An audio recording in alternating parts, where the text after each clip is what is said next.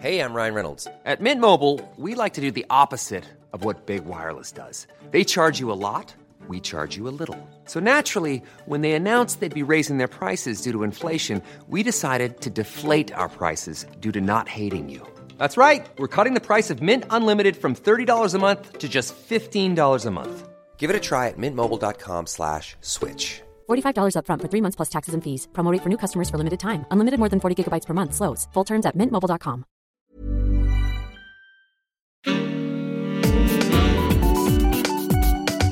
Queer as Berlin. Der Schwule Hauptstadt-Podcast mit Michael Mayer. Wir kennen natürlich unzählige Fälle von Rabbinern, also von orthodoxen Rabbinern überwiegend natürlich, die auch ganz offen in den Synagogen und auf Gemeindeveranstaltungen ähm, sich gegen Homosexualität ausgesprochen haben und das quasi als Sünde bezeichnet haben. Leos Plädoyer für Akzeptanz trifft offensichtlich einen Nerv. Auf dem Podium zeigt sich der Vorsitzende der jüdischen Gemeinden in Hessen erschüttert. Da blutet mir das Herz. Mehr kann ich dazu nicht sagen. Wenn ich es ändern könnte, würde ich es sofort ändern. Das das, ich finde, das ist das Schlimmste, was passieren kann, wenn die jüdische Gemeinschaft nicht in der Lage ist, mit solchen Menschen anständig umzugehen. Ja, das war ein Ausschnitt aus einer Reportage im SWR und die heißt Jung, gläubig, schwul und daran werden Menschen porträtiert, die gläubig sind, also Christen, Muslime, Juden, die nicht auf ihren Glauben verzichten wollen, aber doch hadern mit der Intoleranz in so mancher Gemeinde und deswegen versuchen, ihren eigenen Weg zu gehen. Und eine der Organisationen, die in dem Film auch vorkommen und porträtiert werden, heißt Keshet Deutschland, ein Verein für LGBTIQ, Jüdinnen und Juden in Deutschland. Und ich freue mich jetzt, dass Leo Shapiro und Dalia Greenfeld gekommen sind. Hallo, schön, dass ihr da seid. Hallo, vielen Dank für die Einladung. Danke ebenfalls. Ähm, ja, Cache Deutschland, ähm, erstmal, worum geht's da? Also warum habt ihr den äh, Verein gegründet oder mitgegründet? Äh, was sind so die Ziele eures Vereins? Ja, wir haben uns gegründet im Jahr 2018. Das war ein Zeitpunkt, in dem es ähm, in Deutschland keinerlei LGBTIQ-Organisation ähm, für Jüdinnen und Juden gab. Ähm, es hatte mal in den 90er Jahren ähm, eine Gruppe gegeben, die nannte sich Yachat, die ähm, für LGBTIQ Juden und Juden sich eingesetzt hatte. Die hatte sich dann aber aufgelöst. Ähm, es gab über 15 Jahre ein, ähm, ja, eine, eine Lücke. Und ähm, wir hatten einfach festgestellt, dass im Unterschied zu ähm, vielen anderen Ländern in der Welt, wie Amerika, Australien, England, wo es selbstverständlich war, dass in den jüdischen Gemeinden es Interessenvertretungen für LGBTIQ Union Juden gab, es in Deutschland keine Organisation gab. Es herrschte ein ähm, riesiges Tabu. Es wurde in den Gemeinden über dieses Thema in keinster Form gesprochen. Ähm, es gab kein Angebot, ähm, keinerlei Aufklärungs- oder Sensibilisierungsarbeit. Und wir hielten die Situation einfach für absolut nicht mehr zeitgemäß und unerträglich. Ähm, wir haben festgestellt, dass die queeren Jüdinnen und Juden, die wir kannten, nicht, sich nicht in den Gemeinden wohlgefühlt haben. Sie haben überwiegend die Gemeinden verlassen ähm, oder wenn sie in den Gemeinden waren, haben sie sich überwiegend dann auch nicht gegenüber ihren Eltern oder den anderen Gemeindemitgliedern geoutet. Und ähm, vor diesem Hintergrund haben wir gesagt, das muss geändert werden. Wir müssen Sichtbarkeit zeigen. Wir müssen queeres jüdisches Leben in Deutschland ähm, selbstverständlich machen. Ähm, und vor diesem Hintergrund war es uns sehr wichtig, eine Organisation, eine wirklich offizielle Interessenvertretung ähm, zu gründen. Und ähm, unser Ziel war es von Anfang an, aber nicht eine Parallelstruktur zu bilden, in der wir sagen, wir sind jetzt einfach ein Verein für queere Juden und Juden, sondern wir hatten von Anfang an gesagt, wir möchten einerseits ein Safe Space bilden, ähm, Juden, queere Juden und Juden empowern, dazu zu stehen, zu ihrer queeren ähm, und jüdischen Identität. Also das nicht mehr in Frage zu stellen, kann ich jetzt queer und jüdisch sein, sondern einfach zu sagen, dass es absolut normal und selbstverständlich, dass ich beide Identitäten miteinander vereinbaren kann. Und gleichzeitig war unser Ziel, dass wir gesagt haben, wir müssen in die jüdischen Institutionen reingehen und dort mit denen sprechen, mit den ähm, Vertreterinnen und Vertretern und dort Aufklärungs- und Sensibilisierungsarbeit leisten, damit queere Jüdinnen und Juden wieder ähm, ein selbstverständlicher Bestandteil der bestehenden ähm, Gemeindestrukturen sein können. Und äh, wie geht man da eigentlich vor? Also ihr kanntet dann schon genug äh, Leute, die man quasi dafür interessieren kann oder so? Ich meine, das ist ja, man muss es auch erstmal bekannt machen sozusagen. Es war tatsächlich ein Moment des Aktivismus. Also wir haben uns überlegt, wir wollen was verändern, wir wollen die Gemeinde, jüdischen Gemeindestrukturen bewegen, verändern und da etwas machen aber haben gar nicht so sehr realisiert, wie wichtig dieser Safe Space ist oder diese Vernetzung unter queeren Juden und Jüdinnen und äh, haben einfach erstmal angefangen. Also man kennt sich unter Juden und Jüdinnen, wir sind eine Minderheit in Deutschland, es gibt nicht so viele von uns. Das heißt, man äh, kennt erstmal einen jüdischen Raum und haben dann gesagt, okay, jeder äh, queere Jude, Jüdin kennt irgendwie ein oder andere, ein, eine andere weitere Person und haben einfach erstmal angefangen, haben gesagt, okay, wir machen jetzt mal eine Veranstaltung, wir gründen jetzt erstmal und äh, haben da über eine Taskforce, wir haben das bei der Jüdischen Studierendenunion Deutschland, das ist aus einer Arbeitsgruppe von der Studierendenunion entstanden tatsächlich vor Ort, haben da heraus eine Taskforce gebildet, haben da ein paar Leute eingeladen, die, die wir kannten, so eine Handvoll queeren Juden, Jüdinnen und ähm, ja, von denen kannte dann jeder, jeder eine andere Person und haben dann erstmal eine Veranstaltung gemacht auf Social Media. Wir haben ein Video gedreht und äh, dann kamen auch die ersten Meldungen zurück, wie, ah, wo kann ich mitmachen, wie kann ich dabei sein? Und das war so der Beginn. Und dann haben immer mehr natürlich heute über Social Media Leute davon erfahren, Mund-zu-Mund-Propaganda und dann ist der Verein seitdem äh, gewachsen. Äh, man muss vielleicht noch dazu sagen, Cashit heißt ja Regenbogen. Regenbogen. Ne? Genau, schöner Name. Ähm, äh, und äh, jetzt erzählt mal, was macht ihr genau? Also wenn ich jetzt wie zu euch komme, äh, wie, also ja, welche Aktionen oder welche Initiativen äh, macht ihr? Genau, also wir haben ganz verschiedene äh, ähm, ähm, ähm, Veranstaltungen. Also zum einen versuchen wir ja ganz stark ähm, sozusagen die, diese, diese jüdische und queere Identität miteinander zu verbinden. Das heißt, ähm, wir versuchen ähm, jüdische Feierlichkeiten zu nutzen, um queere Jüdinnen miteinander ähm, in Kontakt zu bringen. Das heißt, es gibt äh, ja den jüdischen Feiertag, den Schabbat, den man regelmäßig feiert. Das heißt, wir haben angefangen, beispielsweise einfach einen jüdischen queeren Schabbat zu organisieren. Ähm, dann haben wir, gibt es das Pessachfest, an dem man zusammenkommt. Dann haben wir einen großen, ähm, äh, einen sogenannten Seder, also das ist sozusagen diese Zusammenkunft an, äh, zu Pesach ähm, veranstaltet. Das heißt, wir, wir, nutzen diese jüdischen Feierlichkeiten während des Jahres und ähm, ähm, laden eben queere Jüdinnen und Juden dazu ein und haben auch die Erfahrung gemacht, dass das etwas ist, was queere Jüdinnen und Juden ganz besonders freut und anzieht, weil ähm, das eben die Möglichkeit ist, in einen Raum zu kommen, wo sie einfach beides sein können, also queer und jüdisch, wo sie einfach nicht ähm, ihre queere Identität in einem jüdischen Raum verstecken müssen. Das heißt, das ist der eine ähm, äh, große äh, die, eine große Veranstaltungsreihe, die wir machen.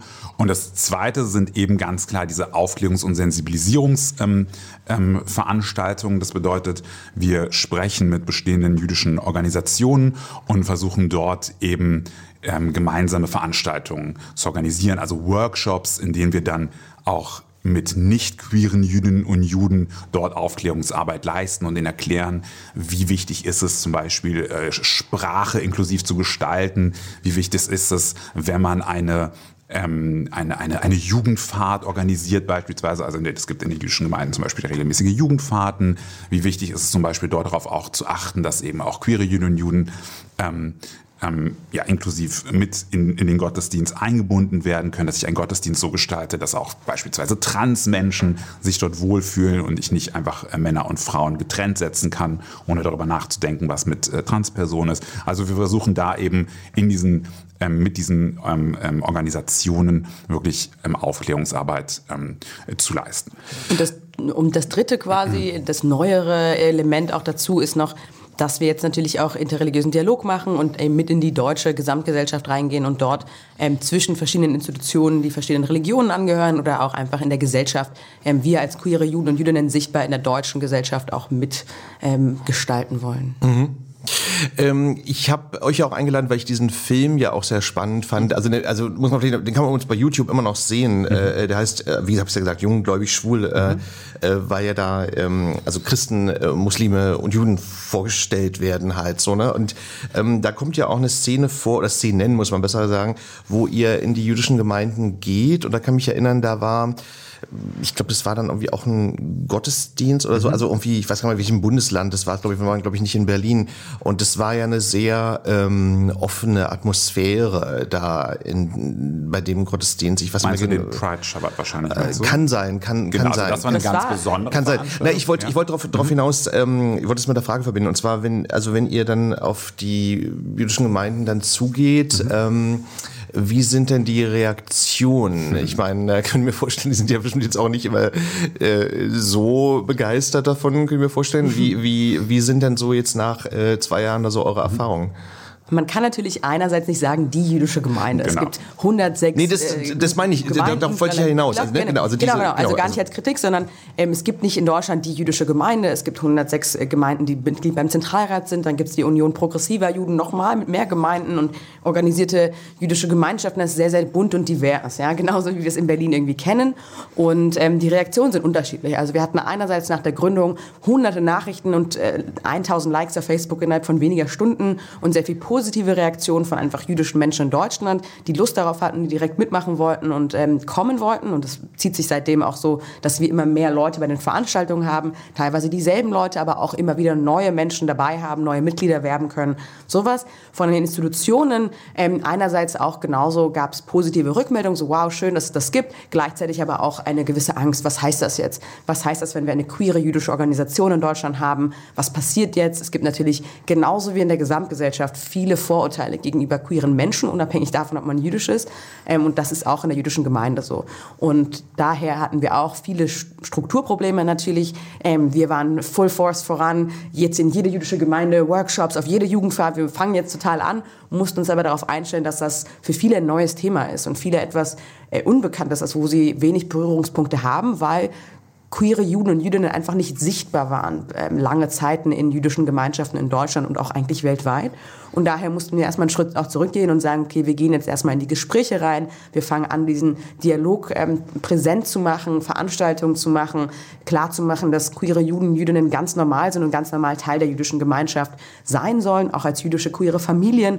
Und ähm, ich würde sagen, es bewegt sich. Also wir sind noch lange nicht am Ziel, wir sind lange noch nicht an dem Punkt, wo jede jüdische Gemeinde sagt, ja klar, kommt zu uns und macht einen queeren Schabbat-Gottesdienst, gerne super. Da sind wir noch nicht. Aber wir haben natürlich auch viele tolle jüdische Synagogen und Gemeindehäuser gefunden, die gesagt haben, ja, kommt gerne zu uns, macht einen Schabbat, wir stellen euch ähm, den Raum und äh, ja, alles zur Verfügung. Von daher äh, ist einerseits gemixt und wir sind natürlich sehr dankbar dafür, die Gotteshäuser, die die Türen für uns öffnen, bieten uns natürlich eine Plattform, um darüber hinaus dann in nächste jüdische Gotteshäuser zu gehen und äh, weiter diese Arbeit zu leisten. Und ich glaube, ähm, wichtig ist, dass wir uns nach vorne bewegen, dass es mehr Sichtbarkeit gibt, dass es mehr Interesse auch an dem Thema gibt und dass auch, ich sag mal, äh, mit Absicht die Herren da oben, ja, also die alten Herren, ähm, den, die, die viele Gemeindestrukturen leiten, dass sie sehen, dass es wichtig ist, diese Spaces zu haben und dass mehr junge jüdische Menschen auch wieder in die Synagogen dann kommen werden, dass es Teil der jüdischen Gemeinschaft ist. Gibt es denn eigentlich, ich, ich muss das mal so blöd fragen, weil ich es einfach wirklich nicht weiß. Also jetzt bei den, bei den christlichen Kirchen, da ist ja immer so das Thema so dieser Generationenabriss, also dass die Jungen eben nicht mehr so in die Kirche gehen, eher so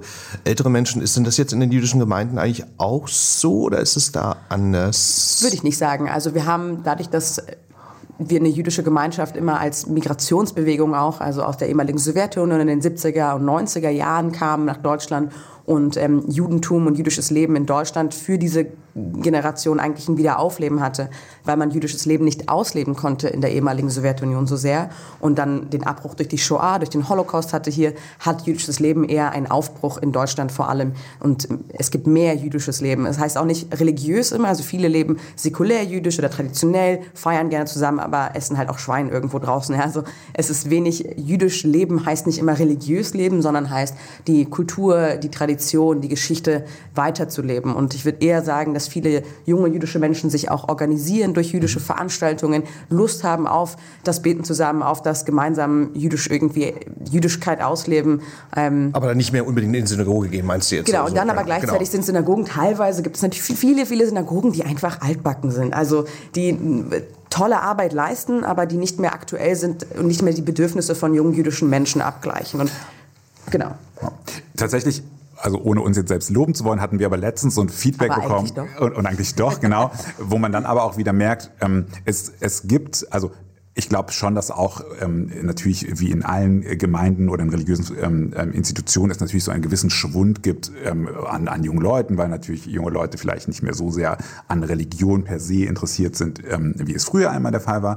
Aber so wie Dalia gerade zu Recht sagt, in der jüdischen Gemeinschaft, glaube ich, gibt es schon einen sehr starken Zusammenhalt und eine stärkere Identitäts Ähm, und so dass auch wenn ich gar nicht religiös bin, ich mich trotzdem mit der jüdischen Gemeinschaft ähm, verbunden fühle und sozusagen Teil dieser Gemeinschaft ähm, sein möchte.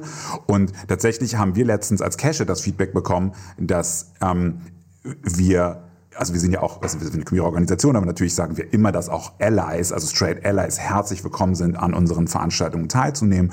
Und ähm, neulich haben wir das Feedback bekommen, dass sehr viele Straight Allies sehr gerne zu uns kommen, weil sie unsere Veranstaltung als eben einen sehr diversen, modernen Raum empfinden, in dem sie eben nicht so den, den Eindruck haben, dass es jetzt irgendwie eine altbacken, streng orthodoxe ähm, Veranstaltung ist, in der man in irgendein etwas reingepresst wird, was man gar nicht sein möchte, sondern es eben ein, ein Raum ist, in dem man ein, ein Schabbat feiern kann, eine religiöse Veranstaltung eben feiern kann und trotzdem einen, einen modernen Aspekt hat, einen diversen Aspekt, einen pluralistischen Aspekt hat und das auch eben den, den, den, den nicht-queeren ähm, Juden und Juden sehr gefällt. Und das hat uns eigentlich sehr gefreut, dass wir da auch so, so eine Brücke schlagen zwischen ähm, ähm, ähm, ähm, die, also ähm, ähm, Personen, die gar nicht, denen es gar nicht sehr um diese queere Identität geht, aber einfach darum geht, Diversität zu zeigen in einem ähm, religiösen Rahmen. Und, und zu leben halt und auch, zu leben, und zu leben. Ähm, aber eine Frage habe ich trotzdem noch mal, und zwar, wenn man jetzt mal quasi so eine fiktive Deutschlandreise jetzt mal macht durch die was, 106 Gemeinden, Gemeinden ja. ähm, kann man da eigentlich sagen, da gibt es dann, ja, wie bei den christlichen Kirchen auch, also so, so ein Spektrum von bis, also konservativ bis hin zu eher tolerant tolerant und offen? Oder, oder gibt es da bestimmte, ich will so ein bisschen darauf hinaus, gibt es bestimmte Einflüsse, wo ihr sagen würdet, okay, das ist jetzt eher so eine konservative Richtung oder eben nicht konservative Richtung? Kann man das irgendwie beschreiben? Also ich glaube, es ist ganz wichtig, so wie Dada vorhin gesagt hat, ähm, auch für unsere Zuhörerinnen und Zuhörer zu verstehen, dass ähm, jüdische, also das Judentum ist ja sozusagen anders als beispielsweise die katholische Kirche keine ähm, Monopol geführte Religion, wo es irgendein Oberhaupt gibt, was entscheidet von oben herab, ja, wie das jetzt läuft, sondern das ist ja tatsächlich eine Religion, die über die Jahrhunderte sich auch im Zuge der Aufklärung in verschiedene Strömungen dann entwickelt hat. Und heutzutage gibt es ja Reformjudentum, also ein, ein, ein, ein sehr, ähm, ja, also ein, ein sehr aufgeklärtes Judentum, ähm, was zum Beispiel sich sehr eben auch für LGBT-Rechte einsetzt, für die Gleichberechtigung von Mann und Frau und ähm, von, von diesem Spektrum hin bis zum streng ultraorthodoxen Judentum, was die meisten ja jetzt auch aus der Serie äh, unorthodox äh, kennen, ja, ähm, was aber eine totale Minderheit im Judentum ist, ja, also was jetzt irgendwie gar nicht repräsentativ ist ähm, für die Mehrheit der Jüdinnen und Juden. Also dieses Spektrum gibt es und so ein Spektrum gibt es halt auch in Deutschland. Und wenn wir jetzt quasi deine fiktive Reise durch die Gemeinden machen würden, würde ich sagen, dass es so ist, dass ähm, die, also in Deutschland sind die meisten Gemeinden als sogenannte Einheitsgemeinden organisiert. Das bedeutet, es gibt in den kleineren Städten tatsächlich nur eine Gemeinde, die ist äh, sozusagen identifiziert als Einheitsgemeinde, wird überwiegend, sagen wir mal, konservativ bis orthodox geführt. Aber was heißt jetzt eigentlich Einheitsgemeinde in dem Sinne? Also, wie, wie Einheits, also Einheitsgemeinde bedeutet, dass es eine Gemeinde für alle ist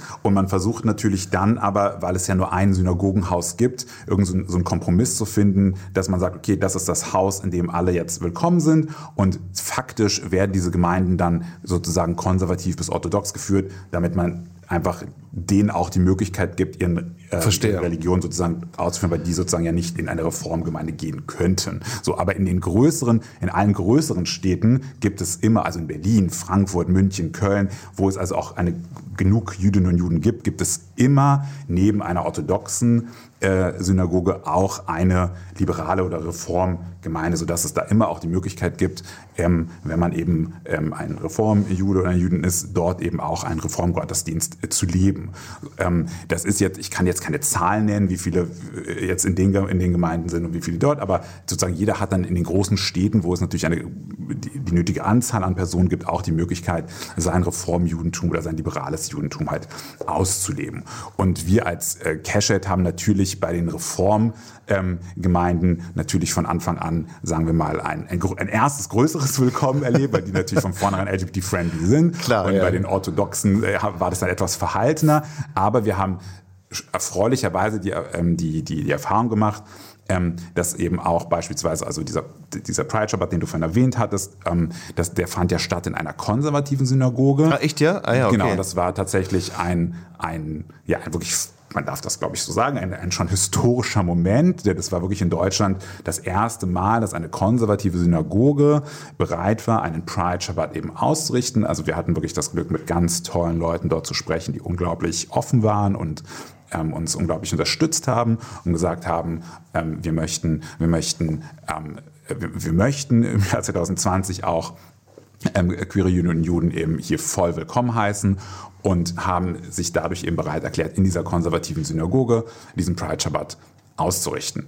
Und ähm, was ich damit sagen will, ist, also unsere Arbeit führt auch schon dazu, dass wir eben ähm, Vertreterinnen und Vertreter der Gemeinden, die vielleicht am Anfang jetzt etwas verhaltener uns gegenüber waren, jetzt auch schon merken, dass sie ähm, ihre vielleicht anfangs etwas zurückhaltende Haltung einfach so nicht aufrechterhalten können und, und uns einfach willkommen heißen und auch verstehen, dass wir Juden Juden ähm, selbstverständlicher Bestandteil ähm, der Gemeinden sein müssen.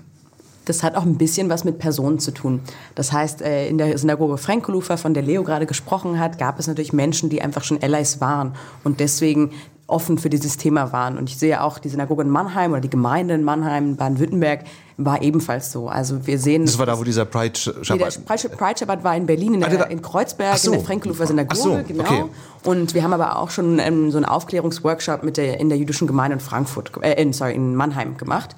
Und ähm, man merkt schon, dass es auch personenabhängig ist. Das heißt, Menschen, die vielleicht sowieso schon aufgeklärter sind oder einen persönlichen, familiären, freundschaftlichen Bezug dazu haben, bringen das auch in die jüdische Gemeinde. Man ist nämlich nicht nur immer Person, sondern man hat ja ein vielfältiges, holistisches Leben und dann kann man diesen Aspekt auch reinbringen in die jüdische Gemeinschaft. Ich habe noch mal eine Frage und zwar, das ist jetzt schon ein bisschen her, aber ich habe das noch mal gehört und ich wollte mal fragen, ob das jetzt eigentlich stimmt. Und zwar, ähm, ich habe mal gelesen, ähm, also es sind ja nach der Wende, also speziell nach Berlin, ja viele Juden und Jüdinnen aus äh, Russland gekommen, also mit deutschem Hintergrund, wie auch immer. Ähm, und da habe ich mal gehört, aber das wollte ich euch jetzt halt mal fragen, dass ähm, da so bestimmte konservative Ansichten stärker geworden sind, weil man das halt aus Russland auch nicht so kennt, kannte und so weiter. Ne? Nun sind die ja auch logischerweise immer noch hier, ist ja alles äh, logisch so. Also wie, wie seht denn ihr das? Äh, stimmt denn das so? Kann man das so sagen? Oder, ich meine, gut, ohne jetzt immer alle in einen Topf zu werfen, aber trotzdem so als, als, als, als Trend oder so? Ja, die, äh, du hast tatsächlich zwei davon vor dir, die mit Hintergrund aus der ehemaligen Sowjetunion, ähm, sogar aus derselben Stadt, äh, zufällig auch. Ah, echt, ja? ja okay, aus, dann passt die Frage ja auch. Aus Riga ursprünglich, also okay. mütterlicherseits meinerseits noch bei, okay. bei Leo. Okay. Genau, wir sind äh, auch, ähm, wir haben diesen Migrationshintergrund aus der ehemaligen Sowjetunion. Ähm, es gab nämlich auch keinen Deutschlandbezug, sondern man ist aus der Sowjetunion ausreisen, ausgereist und durfte hier einreisen, weil man jüdisch war, als sogenannte Kontingentflüchtlinge. Da gab es ein Abkommen äh, zwischen Deutschland und der ehemaligen Sowjetunion, dass man einreisen konnte, weil es gab keine Juden, Jüdinnen mehr in Deutschland sozusagen, ähm, aber es gab sie in der Sowjetunion, sie wollten da raus, also durften sie nach Deutschland dann einreisen mit. Und das war auch der Umbruch in der jüdischen Gemeinschaft in Deutschland, weil es wieder eine Masse gab und weil es wieder viele Juden, Jüdinnen auch vor Ort gab. Genau. Und ähm, in der ehemaligen Sowjetunion, ja, ob man jüdisch war oder nicht, gibt es natürlich ein, bis heute, wenn wir uns heute Russland anschauen, gibt es sehr viele Vorurteile gegenüber LGBTIQs und queeres Leben gab es nicht in, in der ehemaligen Sowjetunion in den 70er, 80er, 90er Jahre.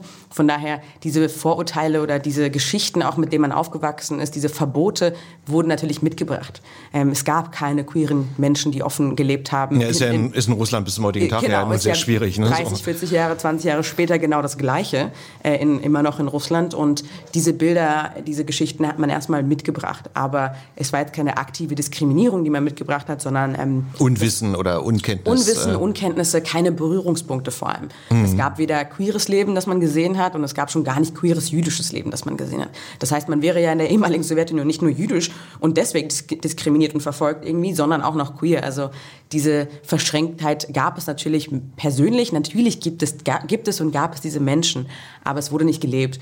Und deswegen gibt es bis heute, würde ich auch sagen, in der Generation, ähm, die über uns ist, in der älteren Generation, viele Unkenntnisse, viele Unberührtheiten und viele auch erste Durchbrüche. Also unsere Familien, die damit in Berührung kommen aus persönlichen Gründen oder von Freunden, das zum ersten Mal hören und sich damit erstmal abfinden müssen und das erstmal verstehen müssen.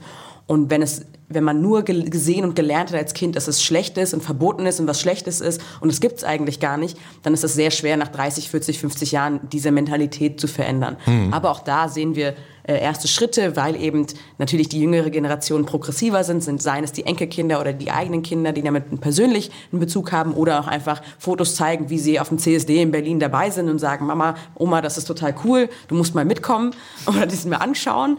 Ähm, da gibt es natürlich Bewegung. Also auch das ist nicht komplett starr. Klar, wie, wie überall, klar.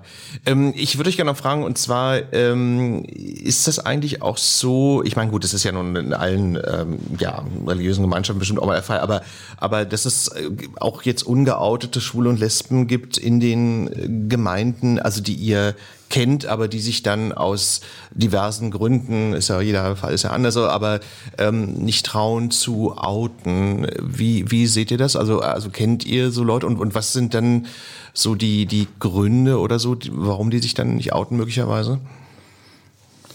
Also ganz schlimm sind natürlich die Geschichten, wo jemand in der jüdischen Gemeinde arbeitet und sich deswegen nicht outet. Ähm, das ist natürlich, das, solche Geschichten kennen wir. Ähm, es gibt auch eine relativ öffentliche Geschichte von einem jüdischen Religionslehrer, der in München in der Gemeinde gearbeitet hat und selbst äh, sich nicht geoutet hat als schwuler jüdischer Mann und erst jetzt, wo er in Berlin ist und äh, dort ein, der, der Schulleiter einer jüdischen Schule ist und sich aber jetzt hier ähm, diesen Job auch antreten konnte und sich outen konnte und auch Keshet-Mitglied ist, aktiv bei uns ist. Das war eine schöne Geschichte, aber gleichzeitig auch eine furchtbare Geschichte, dass man in der jüdischen Gemeinde arbeitet und sich deswegen nicht outen kann, weil man sonst seinen Job verliert. Und das, solche Geschichten kennen wir natürlich, dass man verbunden ist mit beiden Institutionen und dann schauen muss, wie man das vereinen kann. Ähm, ja klar, also wir kennen natürlich jüdische junge Menschen und jeden Alters, die aufgrund von familiären Bedingungen, sich nicht outen können oder wollen, die auch einfach vielleicht noch in dem Prozess sind. Ich muss sagen, wenn wir über den Pride Shabbat nachdenken, wir haben jetzt zwei gehabt und innerhalb dieses einen Jahres äh, kamen letztes Jahr sozusagen welche als Allies und dieses Jahr aber als geoutete queere Jugendjüdinnen. Und das ist natürlich eine super schöne Sache, dass innerhalb dieses einen Jahres oder eineinhalb Jahre Keshet Arbeit und Keshet Community sich auch Leute outen und sagen, hm, okay, da gibt es auch andere, die scheinen das auch irgendwie miteinander vereinen zu können und eigentlich möchte ich auch beides aktiv leben. Ähm, das heißt aber gleichzeitig, dass natürlich weiterhin viele queere Juden, Jüdinnen gibt, die das noch nicht nach außen tragen wollen und ich glaube auch ähm, in der älteren Generation mehr, weil es, da das Stigma einfach größer ist als in der jüngeren Generation und das kommt natürlich sehr auf die eigene Familie erstmal an. Ne? Das ist das Schwierigste, in der eigenen Familie klar, sich zu outen. Ja. Und je nachdem, wie das angesiedelt ist, kann man dann den Rest auch durchziehen, würde ich sagen.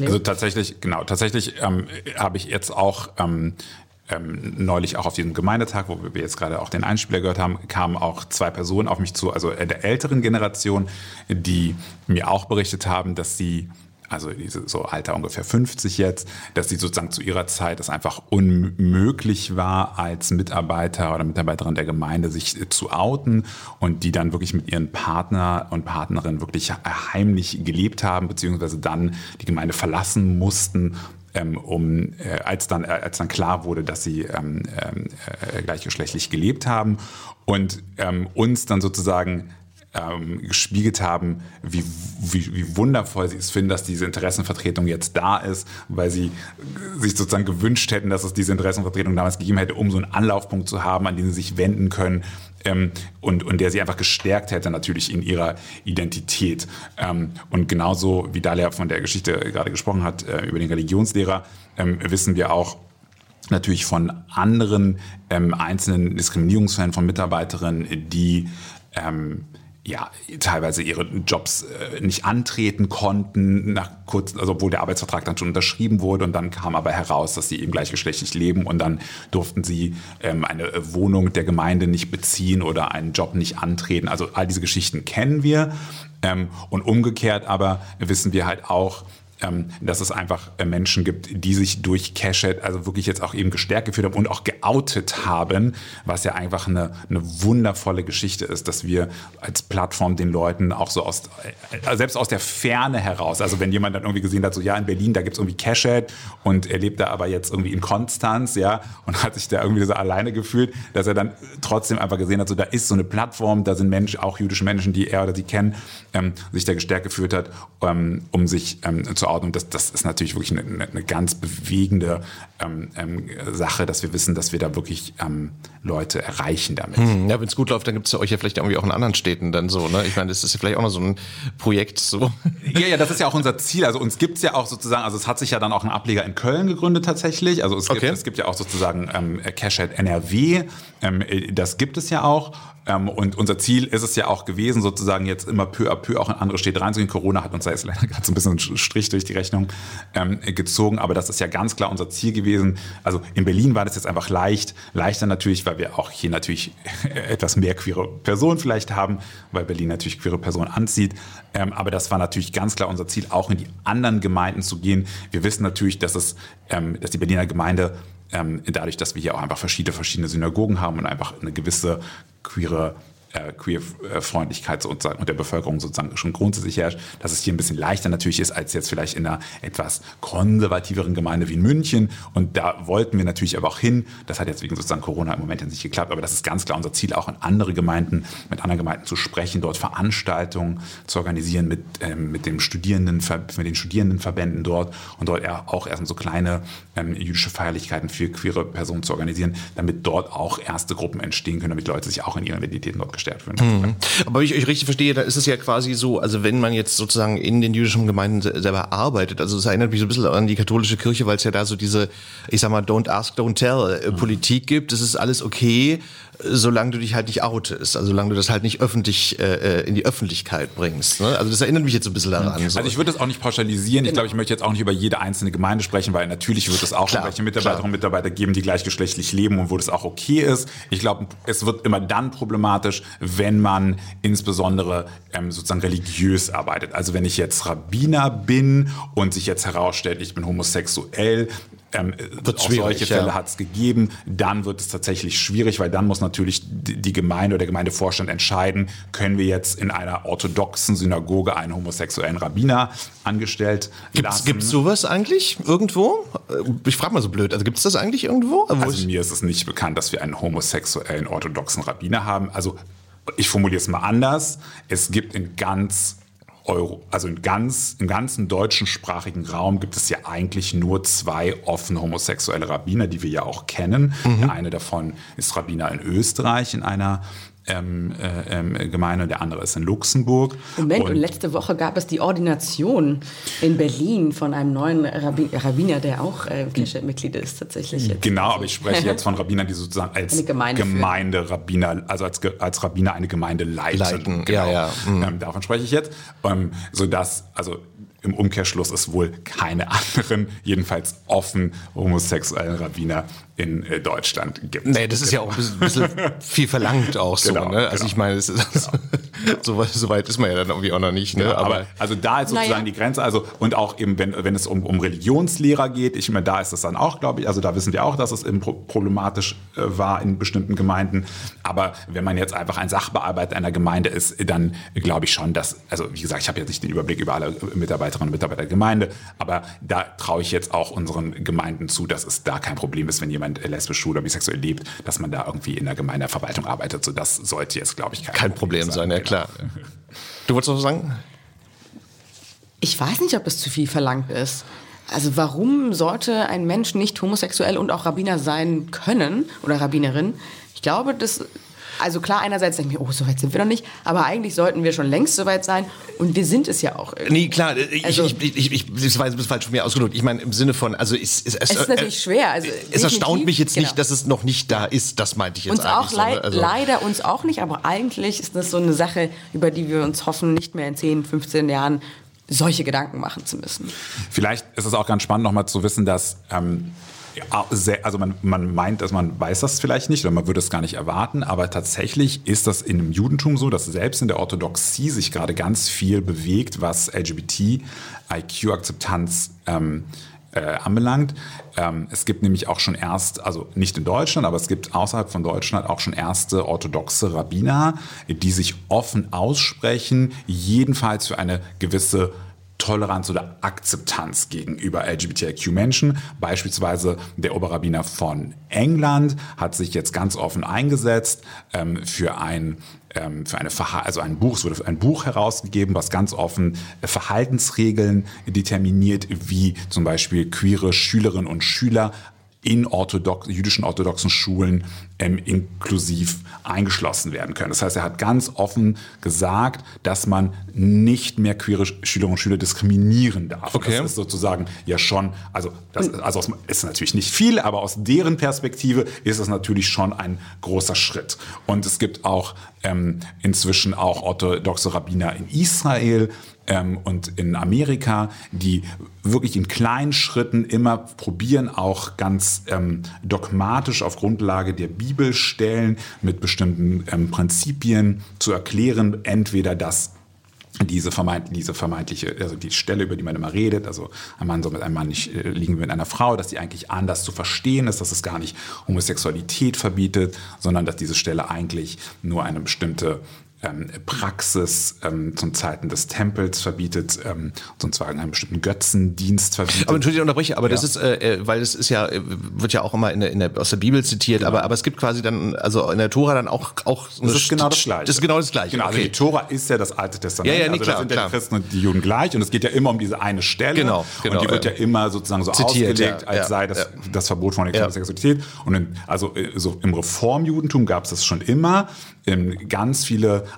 verschiedene Interpretationen dieser Stelle. Und es gibt wirklich, also ganz viele auch hochrangige ähm, äh, ähm, ähm, Vertreterinnen und Vertreter aus dem Judentum, die ganz ähm, dezidiert nachweisen, dass es an dieser Stelle gar nicht um Homosexualität geht, sondern um einen bestimmten Götzendienst, also um sogenannte männliche Tempelprostituierte ähm, und ähm, äh, die, denen es sozusagen verboten werden sollte, einen Götzendienst zu leisten im Tempel und es gar nicht um gleichgeschlechtliche Liebe geht. Und es gibt viele verschiedene andere Interpretationen, die auch also das untermauern.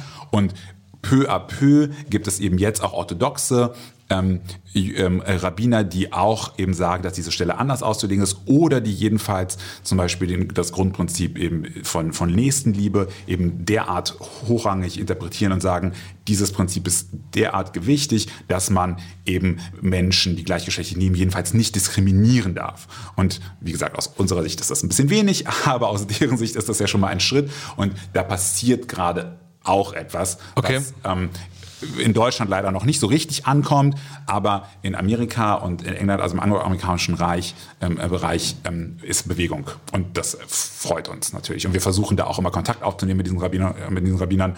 Ähm, und ich gleich auch mal, wir wollten auch einmal, einmal einladen nach Deutschland, um auch hier sozusagen mal diesen Geist nach Deutschland zu bringen. Es ist nämlich nicht unmöglich, auch die Orthodoxie ähm, davon zu überzeugen, dass ähm, gleichgeschlechtliche Liebe ähm, Okay. Na, ich, ich, ich wollte noch auf einen Punkt raus, und zwar, weil du das vorhin erwähnt hast, also diese, diese Netflix-Serie war ja unglaublich erfolgreich, also nicht nur in Deutschland, sondern hm, auch in Amerika und so weiter. Und äh, da wollte ich euch mal was fragen, und zwar, was ich da so gedacht habe, also ich meine, ich fand die zwar auch toll, aber ich fand dann äh, interessant, dass ja, sagen wir mal so, also diese Glaubensrichtung, glaube ich, ist ja auch sehr, ist, ist ja sehr, sehr klein, also eine, eine Minderheit, aber ich finde, da wird halt irgendwie in dem Moment ja immer so ein bisschen so ein Judenklischee da irgendwie auch so transportiert. Ähm, aber ich würde euch gerne mal fragen, ähm, ihr habt die ja sicherlich auch gesehen, wie, wie empfandet ihr das? Also ist das so? Ich meine, gut, die Geschichte ist natürlich, weil es ja auch eine wahre Geschichte ist, natürlich auch interessant. Das muss man ja auch zugestehen, so ne. Aber wie wie fandet ihr das?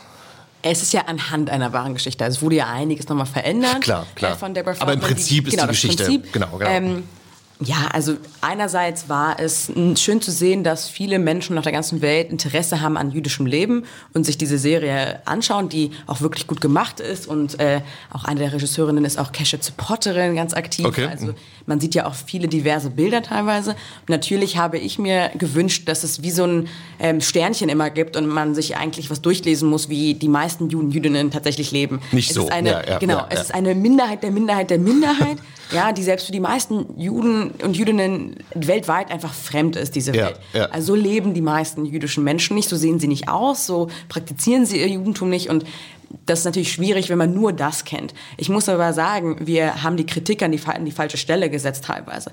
Denn wenn eine Netflix-Serie, eine vierteilige Serie unser Bild von jüdischem Leben weltweit so verändern kann plötzlich oder so stigmatisieren kann, dann heißt es ja, dass wir einfach nicht genug Bilder von jüdischem Leben haben, dass wir nicht genug wissen über jüdisches Leben grundsätzlich.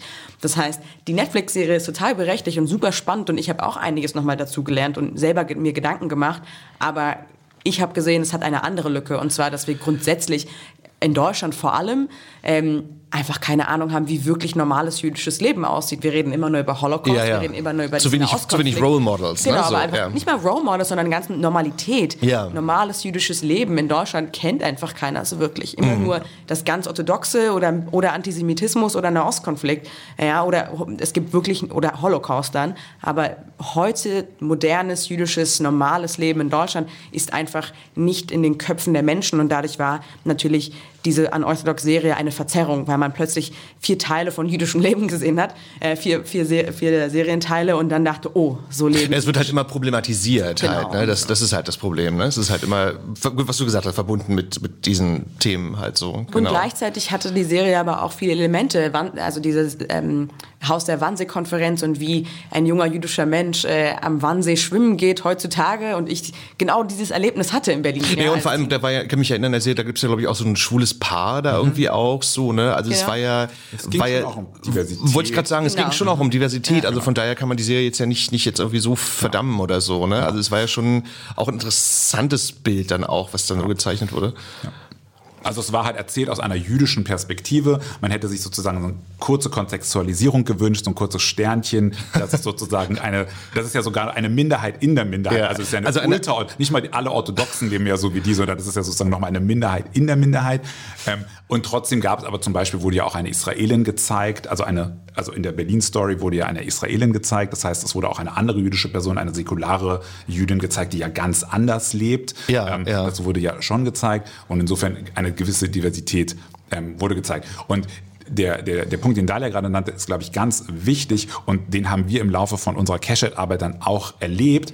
Ähm, denn jüdisches Leben in Deutschland findet ja immer nur in diesem Koordinatensystem so äh, Holocaust, Antisemitismus und ähm, äh, Ostkonflikt statt. Das heißt, immer, wenn es einen Anschlag gibt, werden Jüdinnen und Juden interviewt, wenn es um den Ostkonflikt werden wir interviewt und wenn es um den Holocaust geht, interviewt. Und tatsächlich haben wir im Laufe unserer Cashhead-Arbeit gemerkt, dass wir mit Cashhead nicht nur einen Auftrag haben in unseren Gemeinden, um queeres jüdisches Leben irgendwie sichtbar zu machen, sondern wir haben gemerkt, wir können auch dazu beitragen, jüdisches Leben mal außerhalb dieses Koordinatensystems in Deutschland sichtbar zu machen. Und als wir dann diese Anfrage bekamen, beispielsweise mit ähm, der ähm, ähm, Sendung im SWR, fanden wir auch, dass es einfach eine gute Gelegenheit war, mal zu zeigen, da ist ein jüdischer Mensch, der sieht aus wie alle anderen auch, der hat keine Schläfenlocken, ja, der trägt keine Kippa in seinem Alltag, der spricht jetzt auch nicht über Antisemitismus Ja, oder ja, Nauskonflikt, sondern es geht jetzt mal um seine queere Identität, also ein Thema, was ähm, auch Nicht-Jüdinnen äh, und Juden Das fand haben. ich aber übrigens eine kleine Fußnote, das fand ich übrigens bei den anderen äh, Beispielen, bei dem, bei dem Muslim und dem Christen eigentlich auch ganz schön. Also es war Genau, so, genau, so genau, genau. Äh, da, da war, war ja auch so ein bisschen so eine, so eine, so eine Normalität, die da gezeigt wurde. Und So, das ne? finde ich aber ganz wichtig, dass man, dass wir sozusagen als Juden und Juden dann bei Cashhead auch mal so ein anderes Thema besetzen. Ja, dass Ja. die Leute sehen, Juden und Juden ähm, sprechen halt auch mal über was anderes und äh, man kann ja auch mal über Juden und Juden äh, äh, einen Bericht machen, wie setzen sich Juden Juden für Umweltschutz ein und äh, was essen Juden und Juden. Also man kann ja Judentum auch mit anderen Themen besetzen. Aber weißt du was, das ist jetzt noch, stimmt, aber ist noch ein anderes Thema jetzt, aber weißt du, was mir auch immer auffällt, ich finde, das betrifft sozusagen nicht nur, nicht nur jüdisches Leben, sondern ich finde zum Beispiel auch, das fällt mir mal auf, wenn man amerikanische Zeitungen liest oder so, da finde ich zum Beispiel mal ganz toll, dass die dann auch so Beispiele bringen, also zum Beispiel, wenn jetzt irgendjemand betroffen ist, keine Ahnung, von der weiß ich, jetzt Trumpschen Steuerreform oder was auch, oder Arbeitslosigkeit oder so, dann wird dann im, im, in dem Text ganz selbstverständlich auch mal ein schwules oder ein lesbisches Paar vorgestellt. Aber in dem Kontext geht es dann gar nicht um schwul oder lesbisch sein, sondern einfach so, hallo, da ist jetzt auch der Partner arbeitslos, ganz schwierig, mhm, so. Und das findet zum Beispiel in Deutschland, finde ich, immer viel zu wenig statt. Ich finde halt irgendwie auch immer so, wenn man jetzt irgendwie ein schwules oder lesbisches Paar sieht, dann irgendwie so, hm, ja, oder dann irgendwie Adoption, hm, also immer dann ist diese Problematik, die so, ne? Also, und das, das finde ich zum Beispiel auch mal manchmal sehr störend, weil ich denke, da sind wir noch gar nicht, dass man sozusagen dann aus dem Kontext heraus dann auch mal jetzt Leute einfach dann so in einem Beitrag ja. drin hat oder so. Ja, ne? Also, also das, das, wünscht man sich ja. Das wünscht man sich halt, ja. In den Medien einfach komplett normalisiert dargestellt, ohne dass das immer problematisiert Genau, genau. genau. Ja, absolut, aber absolut. Da, da, da, da hat ja auch was mit Intersektionalität zu tun, dass wir noch nicht den Schritt in Deutschland geschafft haben, Menschen in verschiedenen in verschiedenen Identitäten zu sehen und sie dort also auch nicht nur zu akzeptieren, sondern das zu zeigen, zu leben, zu verstehen. Genau, es ist aber halt immer nur diese eine genau, Seite halt. Also ne? als, genau. als Frau ähm, in einem Bericht zum Thema Sexualität dann oder Diskriminierung geht es dann um Sexismus, aber genau. dass man vielleicht eben auch als queere Frau eine ganz andere Erfahrung gemacht hat oder dass man als jüdische Frau ganz andere Erfahrungen gemacht hat. So weit sind wir teilweise mhm. in Deutschland nicht. Ja, das ist halt auch so ein bisschen, finde ich, auch so ein bisschen Schubladendenken, auch mhm, so der, genau. der Medienmacher, muss man auch mal sagen. Ne? Also es ist ja auch immer so, man sieht ja dann, wenn es irgendwie um, keine Ahnung, jetzt sagen wir mal Steuerreform ist ja immer wirklich so, gut, ich hatte selber Meier, aber es ist immer so Müller, Meier, mhm. Schulze halt so, ne, die ganz, ganz in Anführungszeichen normale Familie, ne, da ist jetzt auch nie was irgendwie. So News, was ist newsworthy? Und wenn genau, wir über genau, ja, Juden sprechen, dann muss es immer irgendwie, oh mein Gott, oder genau. oh wow, muss ja, ja. es immer geben, aber Normalität ist halt. Ja, ja, oder man könnte ja auch mal irgendwie, weiß ich nicht, eine türkischstämmige Familie, die halt auch von irgendeiner Steuerreform betroffen ist, aber das, das, das passiert halt so wenig halt so, ne. Ja, Leo und Daniel, vielen Dank, dass ihr da wart. War sehr spannend. Jetzt wollen wir auch darauf hinweisen, und zwar, ähm, also euer Verein hat natürlich eine Website logischerweise und ist bei Facebook und ähm, und Instagram. Und Instagram, ja. stimmt, Entschuldigung. TikTok auch. TikTok noch da nicht. da brauchen wir noch jüngere Leute. Da brauchen wir 16-Jährige. Genau, da brauchen wir noch 16-Jährige, genau. Also wenn man mit euch in Kontakt treten will, dann kann man auf den einschlägigen Art und Weisen euch mal kontaktieren. Und ähm, ich wollte aber am Schluss wirklich nochmal den Tipp nochmal loswerden. Also wer Interesse hat, den SWR-Film Jungen ungläubig schwul, den kann man immer noch sehen bei YouTube. Ähm, ist wirklich sehr, sehr interessant, auch wenn der schon, glaube ich, zwei Jahre alt ist oder so, aber ähm, hat nichts, oder ein Jahr alt ist, aber von seiner Aktualität jetzt hat er nichts verloren. Also es lohnt sich zu schauen. Ja, also alles Gute euch für eure Arbeit. Danke, dass ihr hier wart. Und das war's mit der heutigen Folge von Queers Berlin. Danke fürs Zuhören und tschüss, bis zum nächsten Mal. Queer as Berlin. Der Schwule Hauptstadt Podcast mit Michael Mayer.